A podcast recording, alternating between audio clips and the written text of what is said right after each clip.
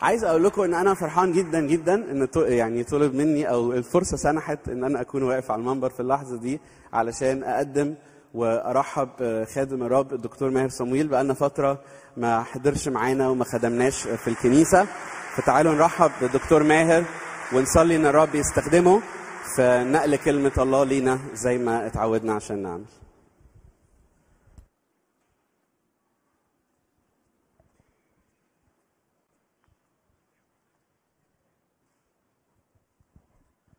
سعيد كالعادة وبشكر رب اللي رتب إني أكون موجود في هذا الصباح.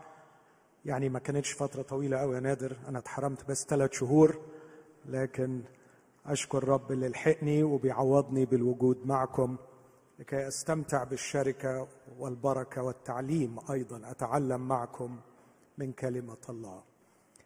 زي ما فهمنا موضوع الكنيسة هذا الشهر هو ثقافة ينبغي أن تسود بين بني الملكوت. واحد من اسمائنا اللي بنحبها إن إحنا قال عننا الرب يسوع بني الملكوت. وينبغي أن بني الملكوت تكون عقولهم مثقفة أو أخلاقهم مشكلة أو حياتهم موجهة بثقافة الملكوت.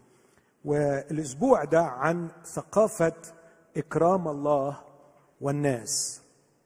وأنا يعني حظي حلو دايما مع المواضيع اللي بتختار ليا أتكلم فيها. ثقافة إكرام الله والناس. وقبل ما يعني أقرأ معاكم بعض الأجزاء وأعرض الأفكار اللي على قلبي عايز أقول إن في فرق بين التعليم والثقافة. التعليم يتكلم عن محتوى يضعه الناس في عقولهم لكن الثقافة شيء أعمق. الثقافه مش مجرد معلومات لكن الثقافة عادات الثقافة تراث الثقافة الفلكلور الثقافة كيف الناس يأكلوا كيف يلبسوا كيف يتصرفوا كيف يسلكوا. فالثقافة باختصار تختلف عن التعليم فإذا كان التعليم ماذا نفكر؟ الثقافة كيف نفكر؟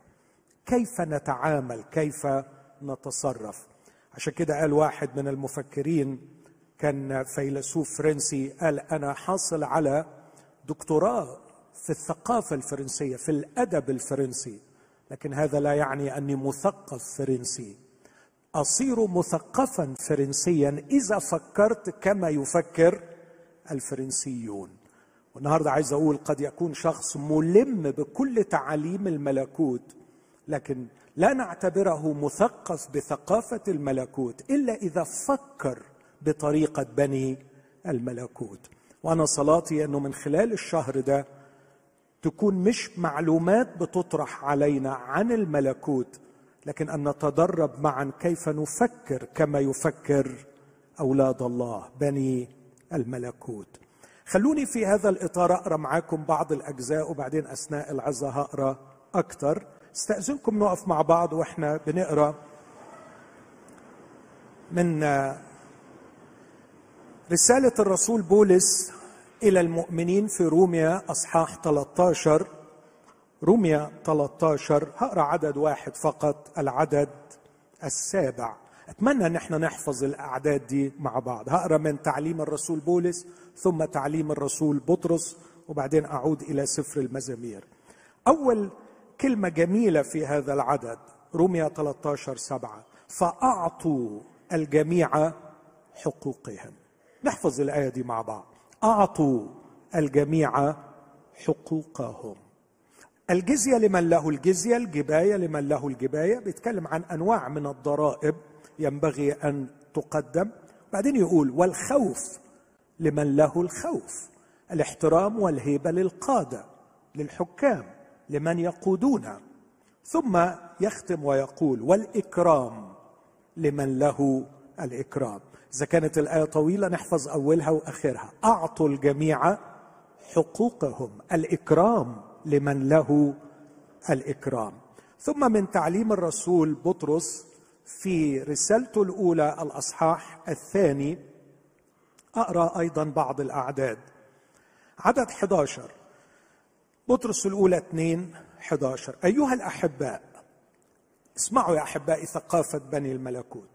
أطلب إليكم كغرباء ونزلاء أن تمتنعوا عن الشهوات الجسدية التي تحارب النفس وأن تكون سيرتكم بين الأمم حسنة لكي يكونوا فيما يفترون عليكم كفاعلي شر يمجدون الله في يوم الافتقاد من أجل أعمالكم الحسنة التي يلاحظونها. فاخضعوا لكل ترتيب بشري من أجل الرب.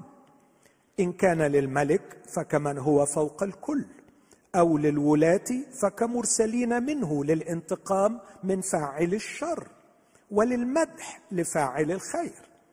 لأن هكذا هي مشيئة الله أن تفعلوا الخير فتسكتوا جهالة الناس الأغبياء كأحرار وليس كالذين الحرية عندهم سترة للشر بل كعبيد الله.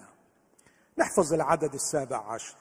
اكرموا الجميع احبوا الإخوة خافوا الله اكرموا الملك. يبقى عندنا آيتين هنحفظهم. نرددهم مرة ثانية أعطوا الجميع حقوقهم. الإكرام لمن له الإكرام. والعدد الثاني اللي نحفظه أكرموا الجميع. أكرموا الجميع. أحبوا الإخوة. خافوا الله. أكرموا الملك. وأخيرا أقرأ برضو وإحنا واقفين مزمور رائع من المزامير الغالية جدا على قلبي واللي أتمنى إنه يكون عندي وقت اعلق عليه النهارده. المزمور السابع والخمسين. مزمور سبعة وخمسين. لإمام المغنيين على لا تهلك لا تهلك. مذهبة لداود عندما هرب من قدام شاول في المغارة. ماذا يقول داود وهو في المغارة؟ ارحمني يا الله ارحمني. لو حابب تقول معايا الكلمات دي قولها دي صلاة. ارحمني يا الله ارحمني. لأنه بك احتمت نفسي وبظل جناحيك أحتمي إلى أن تعبر المصائب. أصرخ إلى الله العلي إلى الله المحامي عني. يرسل من السماء ويخلصني. عثر الذي يتهممني. يرسل الله رحمته وحقه. نفسي بين الاشبال أضطجع بين المتقدين بني آدم. أسنانهم أسنة وسهام ولسانهم سيف ماضي. ارتفع اللهم على السماوات. ليرتفع على كل الأرض مجدك. هيأوا شبكة لخطواتي. انحنت نفسي. حفروا قدامي حفرة سقطوا في وسطها. ثابت قلبي يا الله. ثابت قلبي أغني وأرنم. أستيقظ يا مجدي. أستيقظي يا رباب ويعود. أنا أستيقظ سحرا. أحمدك بين الشعوب يا رب. أرنم لك بين الأمم. لأن رحمتك قد عظمت إلى السماوات. وإلى الغمام حقك. ارتفع اللهم على السماوات ليرتفع على كل الأرض مجدك. آمين. هذه هي كلمة الرب. تفضل.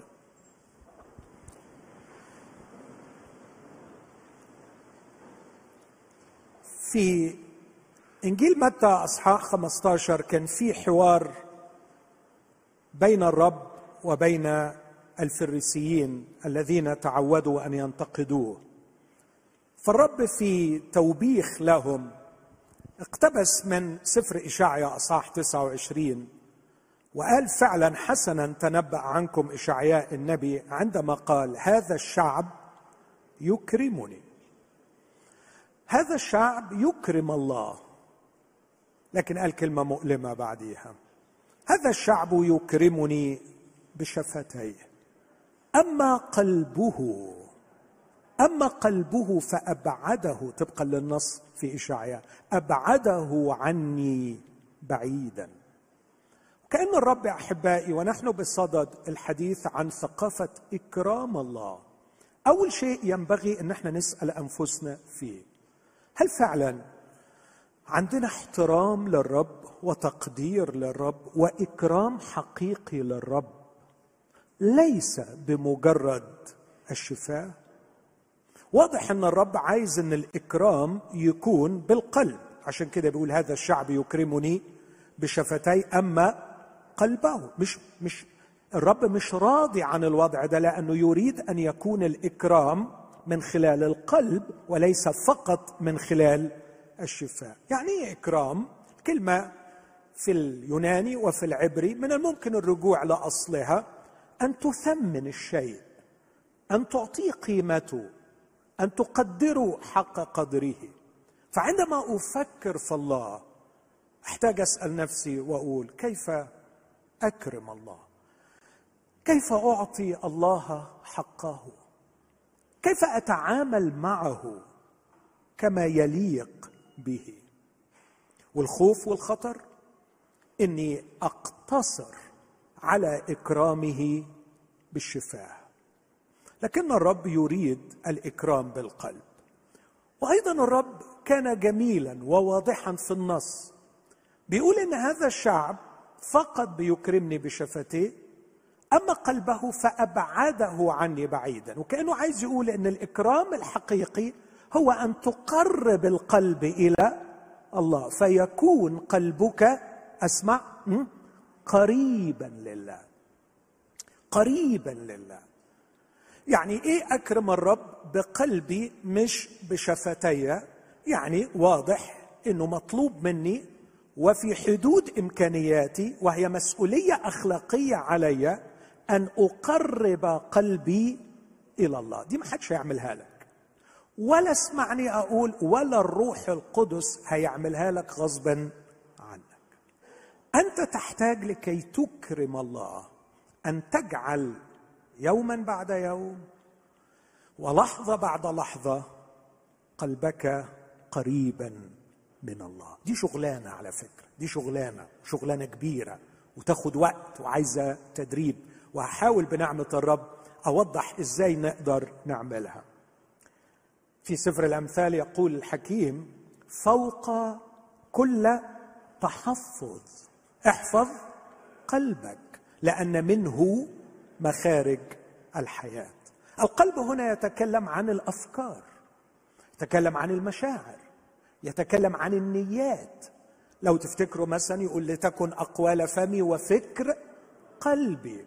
يقول في عبرانيين أفكار القلب ونياته. القلب يتكلم عن الإرادة الحرة. إيه، مواقع كثير لا أريد الدخول في تفاصيل كثيرة لكن علينا أن نفهم أن القلب يشير إلى الكيان الروحي بجملته. هذا الكيان الروحي الداخلي منه تنبع الحياة منه مخارج الحياة. أفكارك مشاعرك أخلاقك قراراتك اختياراتك علاقاتك كلها خارجة من قلبك. ما هو طلب الرب منا؟ أن وحدة التحكم الكبرى دي اللي اسمها القلب اجعلها قريبة من الرب قربها من الرب وصلها بالرب احميها واحفظها من الانفصال أو الاستقلال عن الرب لأنه في خطر كبير قوي. بمجرد ما تستقل عن الرب هناك قوى أخرى تمتلكها وتتحكم فيها وتتصرف من خلالها بينما لم يزل فمك يكرم الرب. فتبقى عايش بتخدم قوة روحية شريرة بينما بفمك تكرم الرب. ده اللي الرب بيحذر منه وبيقول هذا الشعب يكرمني بشفتي. أما قلبه فأبعده عني بعيدا. أنا عايز أقف نص دقيقة. كل واحد فينا يسأل نفسه أنا إيه أخبار إكرامي لله؟ هل يقتصر على كلام بقوله حلو في حق ربنا؟ ولا اليوم كله بيشهد؟ بيشهد عن صراع مستمر. إني بحاول ألحق على قلبي وأخليه قريب من الرب. هل توبخنا بكلمة الرب؟ على فم إشعياء أما قلبه فأبعده عني بعيدا. تعرفوا يا أخوتي في اشاعه 29 بعد ما قال الكلمة دي الرب حزين بي بيرثي حاله وحال شعبه. فيقول اسمعوا الكلمة دي ومخافتهم مني هي وصية الناس معلمة. عجيبة العبارة دي. طب يا رب يعني يا رب احمد ربنا انه الناس دول بيخافوك. على الأقل اتبسط إن هم بيخافوك. يقول لا. كان نفسي إن المخافة بتاعتهم مني تكون نابعة من اقتراب قلوبهم إلي. لكن ما يحزنني أن حتى مخافتهم مني لأن الناس أوصوهم أن يخافوني. طب حلو بركة. ولا ما يكفيش. ليه؟ لأنه واضح إنه لما بتخاف الرب لأن الناس وصوك غالبا أنت بتحترم الناس اللي وصوك أكتر ما بتحترم ربنا. وإذا غاب هؤلاء الناس أو سقطوا أو ضعفوا مخافتك للرب تنتهي. فهي مخافة مغشوشة مؤقتة. لم تأتي من انفتاح القلب للرب. واستقباله للعلاقة واستقباله للنعمة ومثوله في حضرة الرب وادراكه لعظمة الرب فامتلأ القلب بمهابة الرب. وعندما يمتلئ القلب بمهابة الرب تخرج مخارج الحياة في الكلام في النظرات في الأفعال في الاختيارات في القرارات في كل شيء مكرمة أو تكرم الرب. اذا لنحذر من أن يقتصر إكرامنا للرب على الإكرام بالشفاء أو أن تكون مخافتنا له واحترامنا له هو وصية الناس. لكن إيه اللي مطلوب نعمله؟ أصيغ ما تبقى لي من أفكار في عبارة واحدة أتمنى أن إحنا نطلع بيها النهارده. إذا أردت أن أكرم الله وأكرم الناس ينبغي أن أضع لنفسي هذا الشعار. ليكن الله هو الله وحده. ليكن الله هو الله وحده. وليكن كل إنسان غاية نخدمها لا وسيله نستخدمها. أول مره تاني العبارة دي لأنه غالبا تقدر تلم كل الأفكار اللي هقولها بعد كده تحت هذه العبارة. ليكن الله هو الله وحده. وليكن كل إنسان غاية نخدمها لا وسيلة نستخدمها. إيه اللي اقصده بأن ليكن الله هو الله وحده. كانت تحذيرات الرب لشعب إسرائيل قديما هو التحذير من الشرك بالله. لا تكن لك آلهة أخرى أمامي. ما ينفعش تحط حد مع الله. لا تشرك بالرب آخر. ما ينفعش تعبد آلهة أخرى. ولا تعمل لهم تمثال ولا تعمل لهم صورة ولا ولا ولا. لا يكن لك إله آخر غير الرب. والحقيقة كتير مننا ما بياخدش باله إنه في آلهة بتدخل لحياتنا وتشارك الرب في حياتنا وده طبعا احتقار للرب. لما بيسيطر المال لما بيسيطر الجنس لما بتسيطر القوة لما بيسيطر تسيطر الرغبة في التحكم كل هذه آلهة أخرى. تيموثي كيلر الخادم العظيم كتب كتاب عن الآلهة التي تشارك الله في حياتنا وإحنا مش واخدين بالنا منها. وحط تعريف في النهاية لما يسمى إله شريك لله في حياتك وقال هو الشيء أو الشخص اللي تقول عنه بثقة ما أقدرش أعيش من غيره. ما أقدرش أعيش من غيره. يعني لو عايز تمتحن نفسك إيه الحاجة اللي ممكن تكون بتعبدها مع الرب واستولت على قلبك مع الرب؟ هي الحاجة اللي فعلا اقعد تخيل كده إنها اختفت من حياتك. لو قلت لو الحاجة دي اختفت أنا أموت ومليش وجود والموت أرحم لي الحاجة دي تحولت إلى إلهك.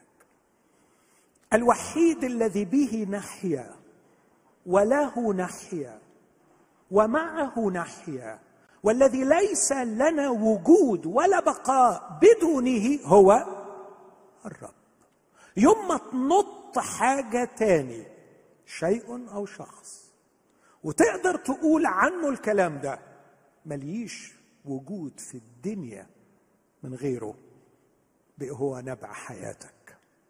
بقى هو المصدر. بقى هو الغاية. بقى هو النبع الوجود. بقى هو الله.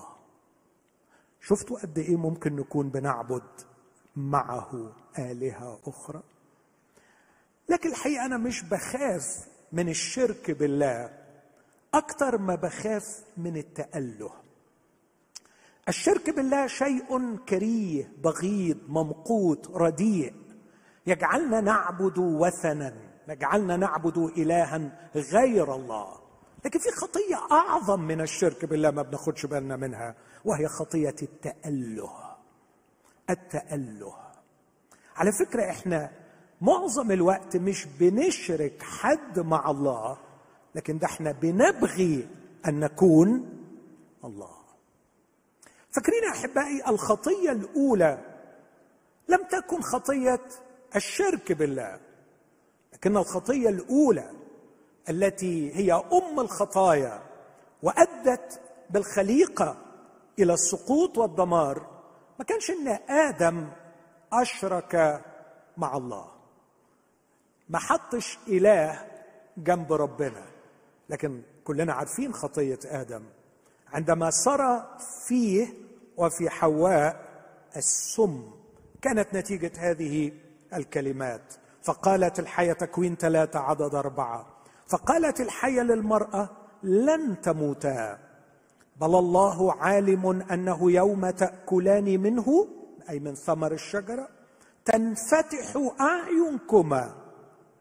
مش وتعبدوا إله مع الله لكن واخدين بالكم من النص؟ وتكونان كالله.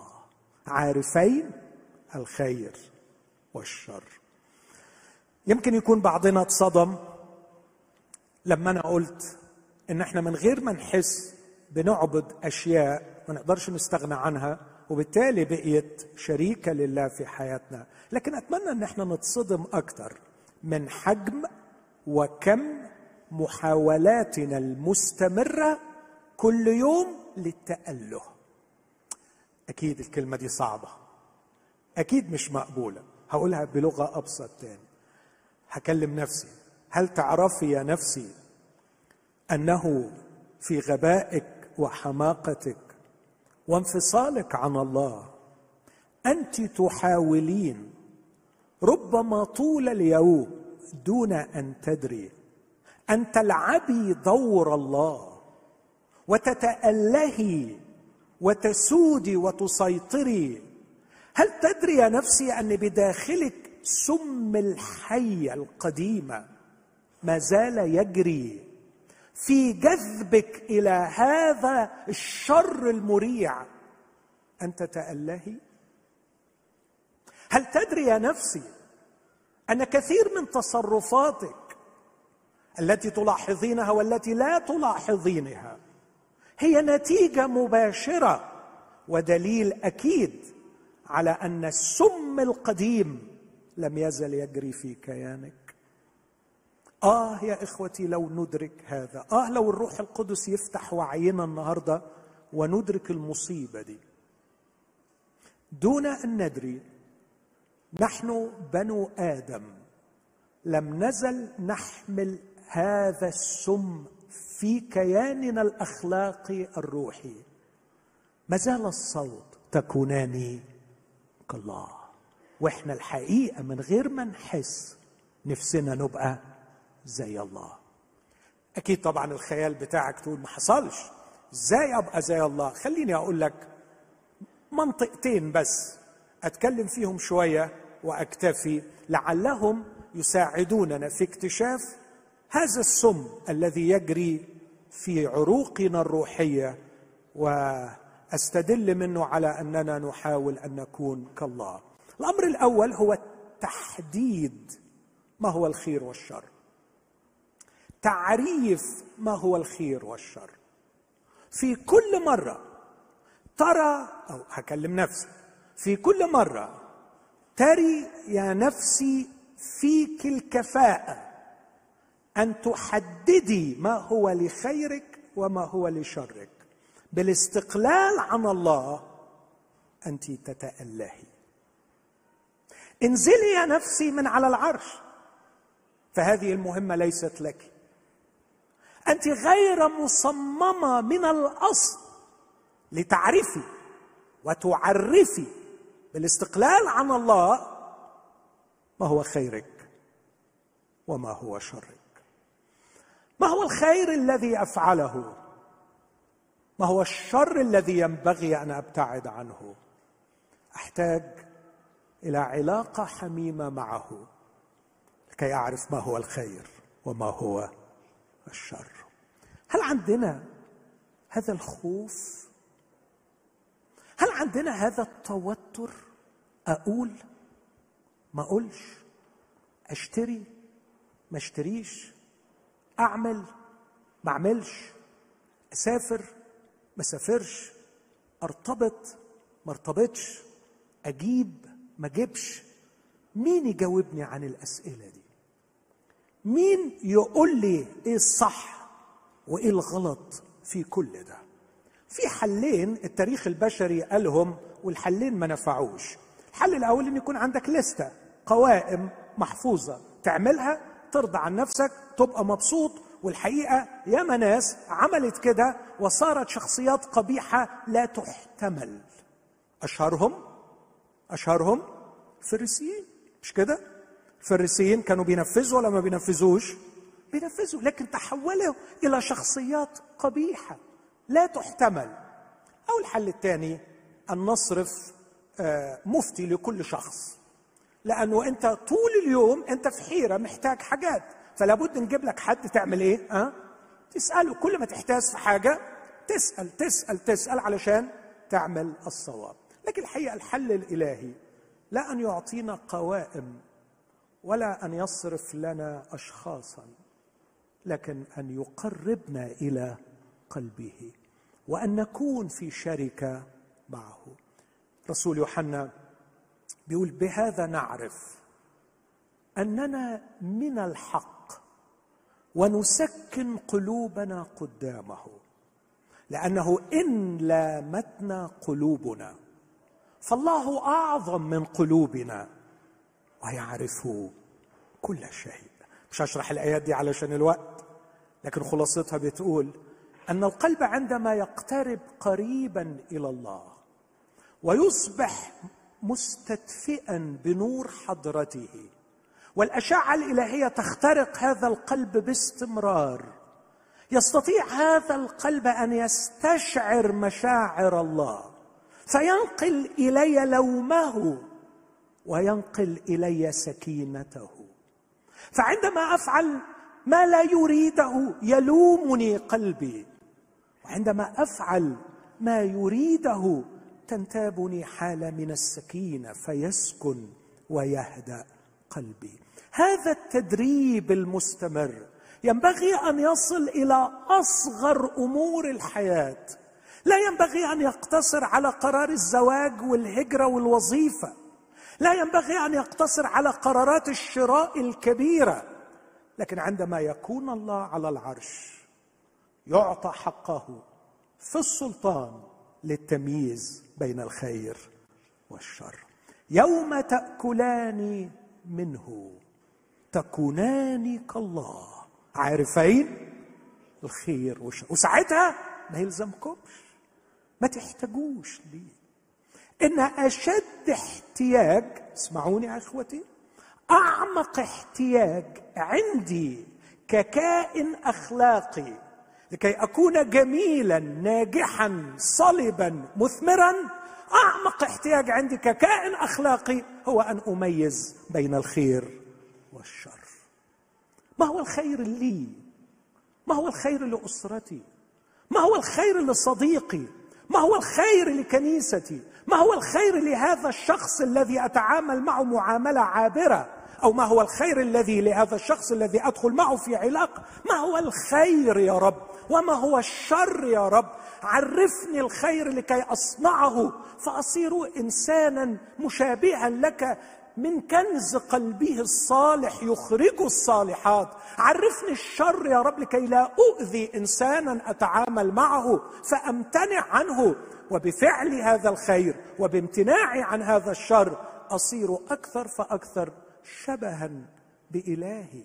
وساعتها أبقى مثقف بثقافة الملكوت. كيف نكرم الله؟ أن نرجع إليه حقه المسلوب الذي سلبناه يوم السقوط يوم اختلسنا ظلما وعدوانا دون حق. اختلسنا. هذا السلطان أن نميز بين الخير والشر. أما الذين عرفوا الله وصاروا من بني الملكوت يعودون بقلوب خاشعة متضعة. مش مرة في الأسبوع مش عند القرارات الكبيرة لكن في كل صغيرة وكبيرة. ارفع علينا نور وجهك. ارحمني وأضئ بوجهك. على مش دي كانت البركة اللي يبارك بها شعبه؟ ليباركك الرب ويحرسك. كيف؟ كيف يباركك ويحرسك؟ كمل. ليضيء الرب بوجهه عليك ويرحمك. ليرفع الرب وجهه عليك ويمنحك سلاما. إن إضاءة وجهه لكي أتبين طريقي وأعرف ما هو الخير وما هو الشر. هي الرحمة وهي البركة وهي الحماية الإلهية. نكرم الله عندما نرجع إليه حقه في التمييز بين الخير والشر. الخير معروف والشر هو الأذى أن تصنع الخير وأن تبتعد عن الأذى. إيمانويل كانت الفيلسوف الألماني اللي قسم التاريخ في الفلسفة ويقولوا عنه كان فلسفته واتر شد فصلت بين مرحلة ومرحلة أجرم جريمة كبيرة في حق الجنس البشري. عندما قال لهم أن المنطق هو الأساس للتمييز بين الخير والشر. لا يا أحبائي. وللأسف فلسفة ما بعد الحداثة جاءت لكي تسحق هذا وهو نفسه كان متناقضا مع نفسه عندما نقد المنطق. المنطق لا يستطيع أن يكون هو الأساس الذي يميز لنا بين الخير والشر. وسبق وقلت ولا القوائم؟ هتحط قوايم بإيه؟ ده أنا في اليوم بحتاج أقول آلاف الكلمات وأفكر آلاف الأفكار وتنتابني مئات المشاعر. لست لإيه ولا إيه ولا إيه؟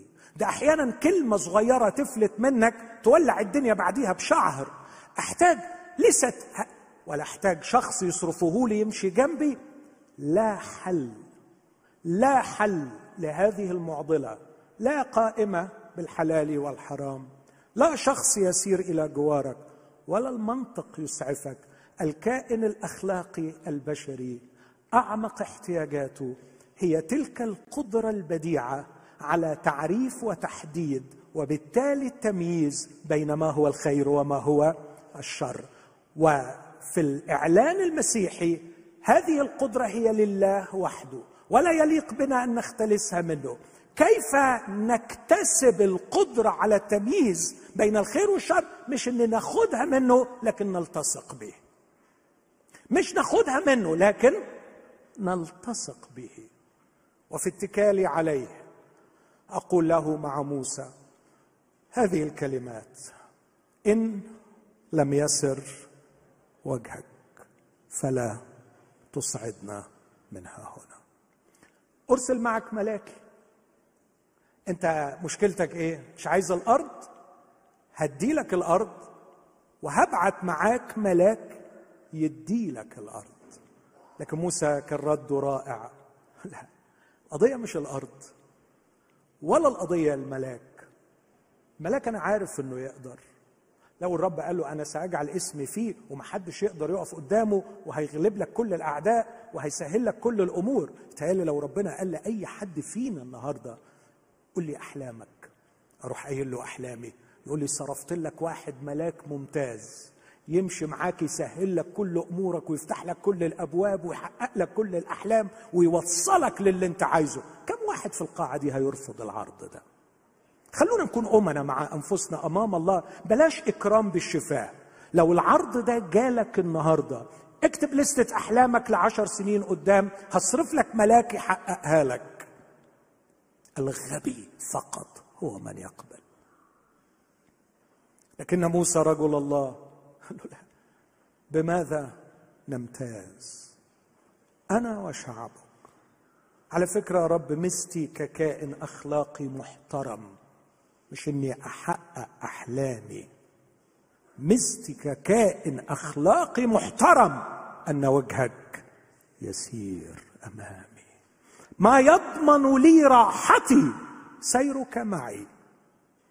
وليس تحقيق أحلامي. هقول تاني ما يضمن راحتي في هذه الحياة. ليس تحقيق أحلامي وإشباع رغباتي لكن سيرك أمامي. كتبت له مرة قديما هذه العبارات التي يحلو لي أن أرددها. سيرك أمامي. يمنع عني رؤيتي. لخطواتي التالية. أين سأضع قدماي المعيية؟ لا يعنيني. أنت ترى. هذا يكفيني. فقدني فيك وخلفك أيها النور اللطيف. لكن الأمر الثاني بسرعة نحن لا نكرم الله عندما نختلس حق التمييز بين الخير والشر لكن كمان لا نكرم الله عندما نختلس حق السيطرة والإدارة في الحاضر لكي نصنع المستقبل. لاحظوا أحبائي التمييز بين الخير والشر هي عطية معطاة لنا من الله لكن عطية معطاة من الله لكي نمارسها من خلال أن نقرب قلوبنا إلى الله. مفهوم كلامي ولا مكلكع؟ يعني يعني مش ربنا عايزنا نبقى عفوا زي البهائم لا نميز بين الخير والشر. الله عايزنا نميز بين الخير والشر بس عايزنا نميز بين الخير والشر من خلال العلاقة معاه. ليه بقول دي؟ علشان أقول كمان والله عايزنا ندير الله عايزنا نخطط الله عايزنا نسيطر ونخضع الأشياء لكن ليس بالاستقلال عنه. تماما. كما أننا ندمر أنفسنا. إن أعطينا لأنفسنا حق التمييز بين الخير والشر بدون الله هنعمل نفس الجريمة إذا أدرنا وسيطرنا بدون الرب. إنها نعمة كبيرة جدا. بارك الله بها الإنسان يوم خلقها. فاكرين يوم ما خلقه كان إيه أول كلمة قالها له؟ أول كلمة طلعت من فم ربنا. باركهم الله.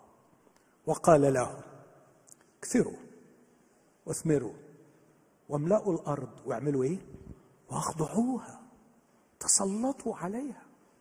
نعمل الإنسان على صورتنا كشبهنا. اسمع فيتسلطون. يعني هو مخلوق لكي يتسلط. فيتسلطون اسمع على طير السماء وعلى سمك البحر وعلى كل البهائم التي في الأرض. وعلى كل الأرض. شيء جميل لدرجة إنه لما داود تأمل في هذا المرسوم الإلهي صرخ بمزمور ثمانية وقال من هو؟ الإنسان حتى تذكره وابن آدم حتى تفتقده. كمل الآيات بمجد وكرامة كللته وأقمته على كل أعمال يديك وأخضعت كل شيء تحت قدمي الله عايزك مدير. بدءا من إدارة أفكارك لإدارة مشاعرك لإدارة جسمك لإدارة عيلتك لإدارة شغلك. أكثر وظيفة نمارسها كل لحظة دون أن ندري هي وظيفة الإدارة الإدارة الإدارة الإدارة. لماذا ندير؟ لأننا كائنات أخلاقية مخلوقة على صورة الله. نعكس صورة الملك الكبير. نحمل صفاته فهو المدير العظيم. هو الله الذي يدير كل شيء. وقصد في نعمته أن نحمل هذا الجلال. أن ندير أن ندير أن ندير. أحد المفكرين المشهورين في عالم الإدارة عرف الحضارة البشرية تعريفا بديعا. قال إن الحضارة البشرية هي الإدارة الذكية الإدارة الذكية للمشاعر البشرية. وكأنه بيقول إذا البشر ما عرفوش إنهم يديروا مشاعرهم لن تكون هناك حضارة. الناس هتفضل متخلفة. إدارة المشاعر. كم واحد فينا بيفكر في إدارة المشاعر؟ كم واحد فينا يا حرام المشاعر هي اللي بتديره. دي حلوة ولا وحشة؟ الحكم هو أنا حاسس بإيه؟ مش إيه الصح؟ اللي بتمليه طنط مشاعر طنط عواطف هي الحاكم الأول والأخير في الحياة. فأنا كل قراراتي واختياراتي في الحياة طبقا لعواطفي مشاعري. وللأسف الشديد في القرن الأخير تمت برمجة العالم اقتصاديا سياسيا فنيا حتى في الفن في كل شيء لكي يكون كل شيء محكوم بالمشاعر. فكر كده في السياسة. فكر في الاقتصاد. بلاش السياسة خلينا في الاقتصاد. فكر في الاقتصاد. إيه الحكم النهائي؟ القوانين الاقتصادية العظيمة؟ الحكم الرهيبة اللي جناها الجنس البشري اللي موجودة في الكتب الأبحاث الاقتصادية. لا لا لا لا لا. الزبون دائما على حق. ارضي الزبون ارضي الزبون. والزبون بيترضي إزاي؟ بيحس بإيه؟ عجباه. خلاص. عوجة عدلة مقطعة مبهدلة. المهم إن الزبون مبسوط. ما دام الزبون مشاعره مبسوطة شغل كل عجلة الإنتاج وشغل الصناعة وشغل رأس المال. لكي ترضي الزبون مشاعر الزبون. في الفن المشاعر حتى في الأخلاق أوعى تأذي مشاعره. إيه الصح؟ اللي ما يأذيش المشاعر. إيه الغلط؟ إيه الغلط في الدنيا؟ إيه الحاجة الاخلاقيا غلط اللي تعمل إيه؟ تأذي مشاعر. ليه يا حبيبي بتعك العك ده؟ أنا ما بأذيش حد. أنا ما بأذيش حد. أنا بحبها وهي بتحبني إحنا ما بنأذيش حد. أي بس ده ضد ضد أشياء كثيرة أخرى. المهم المشاعر. المهم المشاعر. أوه يا أحبائي على هذا الوثن المرعب. وبعدين على فكرة بنيجي نرنم عادي. مشاعرنا إلهنا تحركنا وتتحكم فينا. ثم نأتي لنكرم الله أيضا بمشاعرنا. لا أنا اليومين دول قافش على ربنا فمش هرنم له.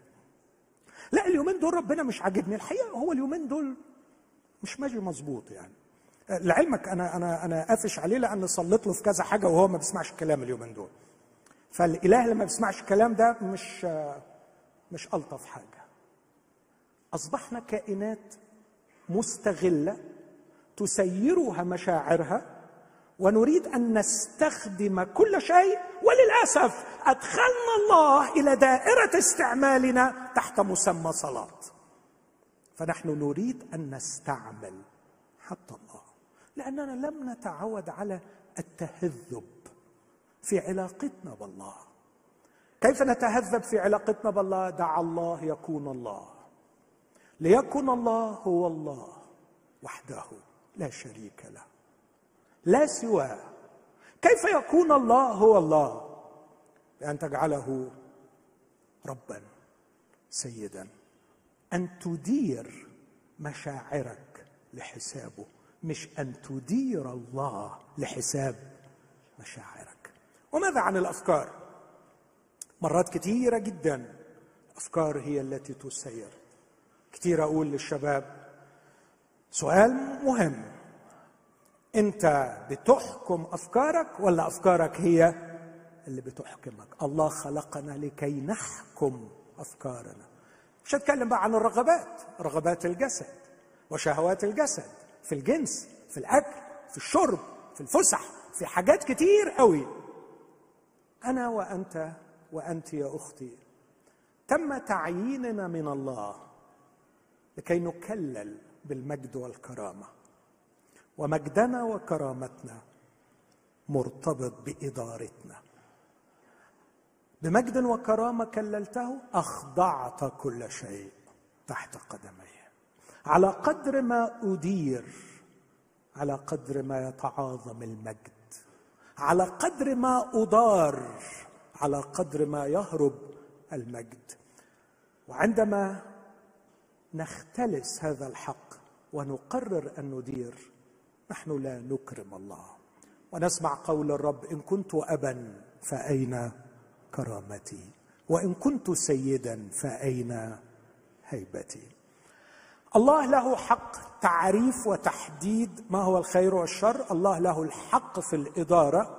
وهذا لا يعني أننا نحن لا نملك التمييز بين الخير والشر ولا يعني أننا لا نملك حق الإدارة. لكن التصميم الإلهي لإكرام الله هو الا نميز ولا نعرف الخير والشر بالاستقلال عنه ولا ندير الحياة بدءا من الكلام والأفكار والمشاعر إلى أخطر القرارات في أصغر الأشياء بالاستقلال عن الله.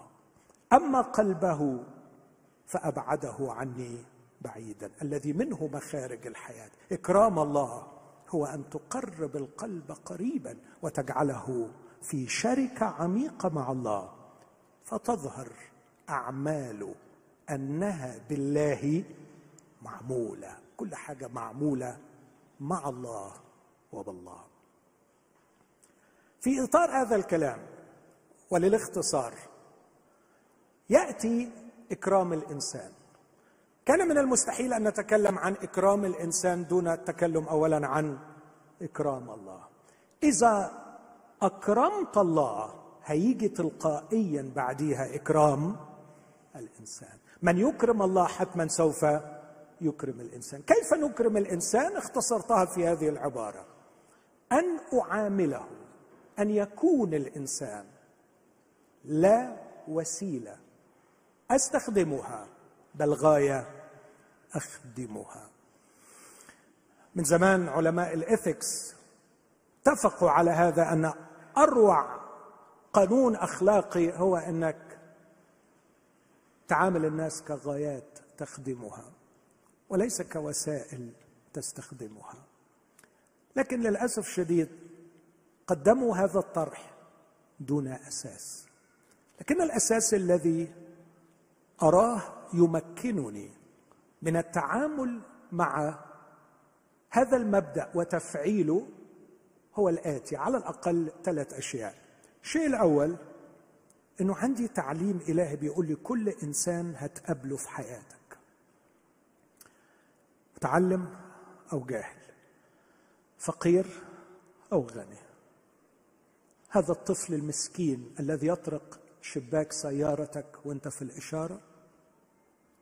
أو تلك النجوم التي تراها على شاشات التلفزيون؟ هذا الشخص الناجح اخلاقيا أو هذا الشخص الساقط اخلاقيا؟ كل إنسان بغض النظر عن دينه بغض النظر عن خلفيته بغض النظر عن مستواه اسمعني مخلوق على صورة الله. له كرامة تنبع من هذا الأساس. مخلوق على صورة الله. آه يا نفسي كم أشتاق أن تتدربي أن تري الله في وجه كل إنسان. يمكن حكيت الحكاية دي قبل كده لا أتحرج إني أحكيها تاني. تذكر انه جلست في مكتبي في الإسكندرية. وفاتح الكتاب لوقت طويل. وأريد لقاء مع الله. مر الوقت دون أي لقاء حتى أني غضبت وحزنت وبدأت اعاتبه وبقول له أنا لاطع نفسي قدامك وفاتح الكتاب واديني طول الوقت طول الوقت قاعد مستني ألتقي بيك. ليه مش شايفك؟ ليه مش شايف؟ ليه؟ ليه بتتقل عليا؟ ليه حارمني منك؟ وأزعم أني أكاد أكون قد سمعت همس في داخلي. كفى البحث عني في صفحات. اخرج وابحث عني في وجوه الناس. قطعت على الفور. بست بسرعة ونزلت وبيتي مش بعيد عن الكورنيش. بدأت أتمشى على الكورنيش. بدأت أتأمل بائع البطاطا وبائع الذره المشوي. وهذا الولد الذي أخيرا فاز بالمحبوبه وماسك إيدها في لقاء سري يخشى أن أحد يراه. وهذه العائلة المسكينة التي جاءت من منطقة شعبية واجتمعت على الكورنيش وكل متعتها في الحياة إنها تشم هوى البحر. وبدأت أتأمل في وجه كل من يعاني ويتالم والصوت اللي كان في البيت بيقول لي صلي من أجل هؤلاء. صلي من أجل هذا البؤس. صلي من أجل هذا الفقر. حاول تحب هذه الوجوه. ولا أعرف كم من الوقت مضى. وأنا في لقاء معه لم أختبر مثله. ليس فقط في الصفحات لكن في وجوه الناس. لأن كل إنسان مخلوق على صورة الله. وعندما ترى هذه الصورة فيه وتحبها وتتفاعل معها حتى ولو بالصلاة من أجلها أنت تلتقي بالله. إن أساس إكرامنا للإنسان يرسخ عميقا راسخا قويا على حق يتميز به كتابنا المقدس في أول صفحة من صفحاته. نعمل الإنسان على صورتنا كشبهنا. كانت رسالتي في الماجستير أنه في الإلحاد لا يوجد أي أساس فكري للكرامة الإنسانية. الكرامة الإنسانية هي مجرد خرافة. لو ابتعدنا عن تكوين واحد ستة وعشرين نعمل الإنسان على صورتنا كشبهنا. لكن الأمر الثاني أن النموذج الأمثل الذي أحتذي به وهو البطل الذي أسير وراءه وأشرف بالتلمذة له لخصت حياتي في هذه الكلمة. كان يقول يصنع خيرا. لم يكن يستغل لم يأخذ شيئا. دخل البيوت وخرج من البيوت. ترك البيوت عامره طاهرة مشفية. بالعكس تحولت البيوت التي كانت تشفط وتمتص إلى بيوت تفيض بالعطاء. دخل ليبيت عند رجل خاطئ. دخل بيت زكا طلع من بيت زكا. تحول بيت زكا من مصدر رعب القرية إلى مصدر عطاء القرية. ها أنا نصف أموالي للفقراء والمساكين. إن المسيح الذي يعيش فيك وفي وفيك يقول يصنع خيرا. لما بيمد إيده ما بياخدش. اسمعوني يا شباب لما بيشوف بعينيه امرأة ما بياخدش. ما بياخدش. عينيه ما بتاخدش. إيده ما بتاخدش. لكنه فائض دائما بالعطاء. ووعد وقال اللي هيآمن بيا هتجري من بطنه انهار ماء حي تعاملنا مع الإنسان هو انه غاية نخدمها لا وسيلة نستخدمها اللي بي أعطوا لأنفسهم الحق التمييز بين الخير والشر ويديروا عجلة الأمور أعتقد أنه مش هيفلت منهم واحد أي حد هيجي في مجال حياتهم هيعملوا إيه؟ ها؟ هيستعملوه هيستخدموه الوقت انتهى. كنت أتمنى أني أقدم تطبيق عملي من كلمة الله من خلال هذا المزمور ومن خلال حياة داود لكن هكتفي بهذا وأترك لكم الهوم وورك ده الواجب ده نعمله في البيت. أمين؟ صموئيل الأول 24 25 26 27 من صمويل الأول 24 لصمويل الأول 27 اقروا حياة داوود في الجزء ده وطبقوا عليه الكلام اللي أنا قلته ده. وخلوني أديكم مفاتيح. في يوم من الأيام كان المنطق كله يقول ما تنزلش تحارب جوليات صح؟ بالمنطق ما ينفعش. بس هو عمل إيه؟ نزل وحارب. وجاب خير ولا ما جابش؟ الخير كله جاء يعني نزوله للحرب كان خير ولا مش خير؟ خير أسمع منكم. خير لي خير للشعب. خير لينا لغاية دلوقتي. قد إيه القصة دي ألهمتنا؟ طب لو كان المنطق هو أساس التمييز بين الخير والشر كان ينفع؟ طب بلاش المنطق الشريعة. هل في في شريعة يقول إنه إذا جاء عليك واحد طويل طوله ستة اذرع وشاب وقعد يعير في كده نص بيقول تنزل وتحاربه بحجر ومقلاع في نص بيقول كده؟ مفيش نصوص بتقول كده خالص خالص. الا أسعف داوود في التمييز بين الخير والشر؟ إيه الفعل اللي يفعل في هذا الموقف؟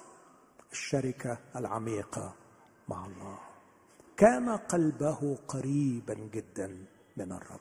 طيب اسمع النص الثاني من فضلك وركز معايا في 27 قال داوود في قلبه إني سأهلك يوما بيد شاول فلا خير لي إلا أن أفلت إلى أرض الفلسطينيين. فقام وذهب إلى أرض الفلسطينيين. اسمع النص. فسمع شاول أن داود هرب إلى أرض الفلسطينيين فلم يعد يفتش عليه. خير ولا مش خير؟ نجحت الخطة ولا ما نجحتش؟ وده كان أسوأ شر عمله داود في حياته. أسأل تاني. السؤال منطقيا منطقيا. الفكرة منطقية ولا مش منطقية؟ إنه أروح واخد بعضي وأبعد عن شاول هو هو مأساة شاول إن أنا قاعد في الأرض. وهو خايف إن أنا أموته وأملك بداله. أحسن حاجة أعمل إيه؟ أسيب له الجمل بما حمل ورايح دماغي. منطق. لكن كان هذا المنطق مدمرا.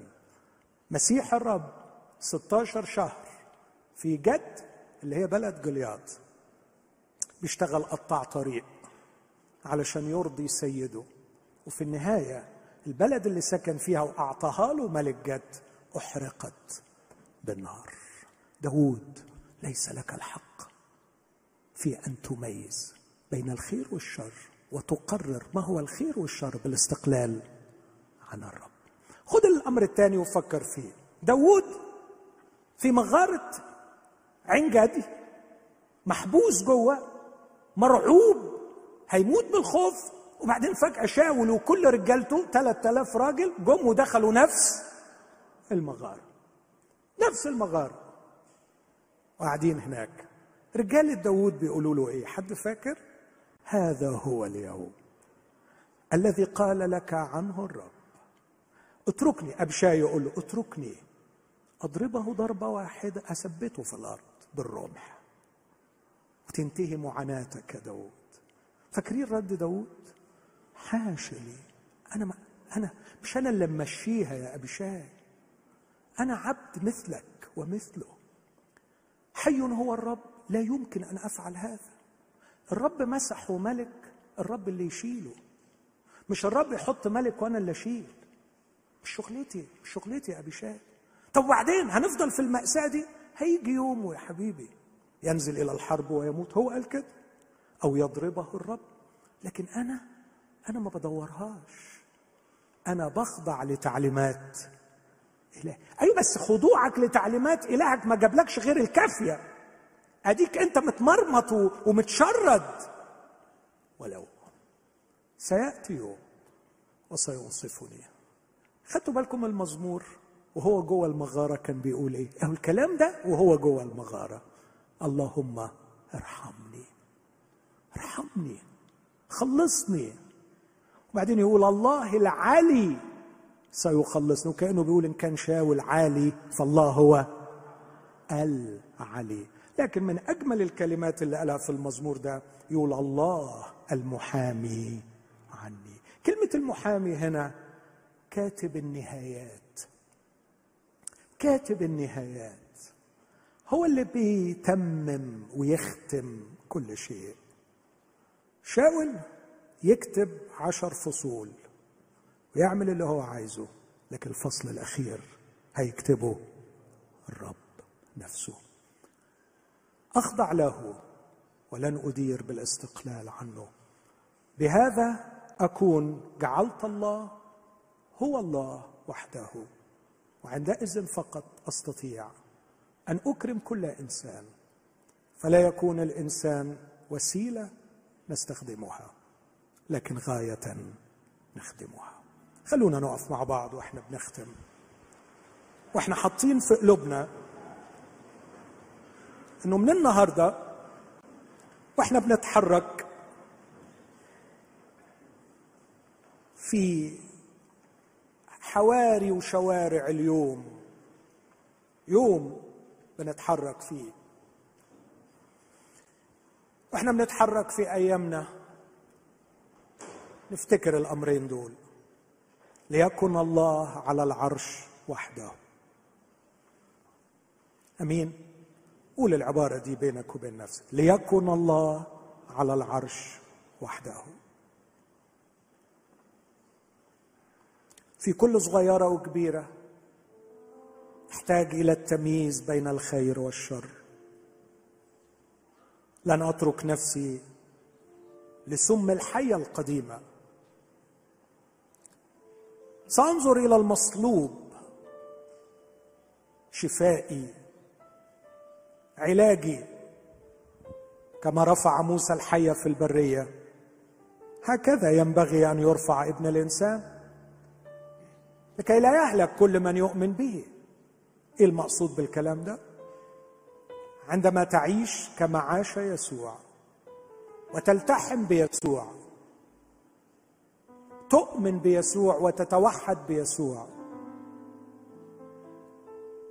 ستخضع لله وستعمل مشيئة الذي أرسلك وليس مشيئتك. عندئذ لن تهلك. الهلاك الهلاك هو أن تجلس على العرش هو أن تكون في المركز وأن تتحول إلى ثقب أسود يستحوذ ويمتص حتى ينكفئ على نفسه وينهار. اخرجي يا نفسي من المركز فليس مكانك المركز المركز لله وحده. والعرش للرب وحده. دوري يا نفسي حوله والتصقي به وقربي قلبك إليه لا تبعديه عنه. في كل مرة احتجت لتعرفي ما هو الخير. اساليه وانتظريه لا تنتقمي لنفسك. لا تحلي مشاكلك بالاستقلال عنه. لا تدير الحاضر. اتركي له الإدارة. تعلمي يا نفسي التسليم لله. وجه صلاتي نحوك. وأنتظرك. أنتظرك.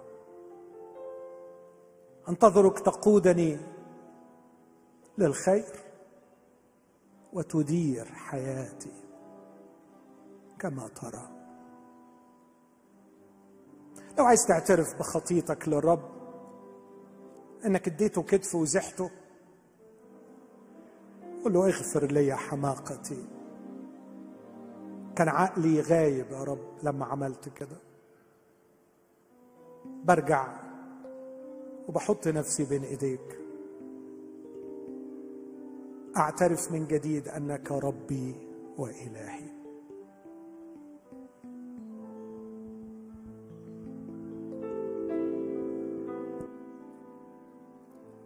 القعدة معاك بتغير فيا كل اتجاهات وميول أرضية القعدة معاك بتغير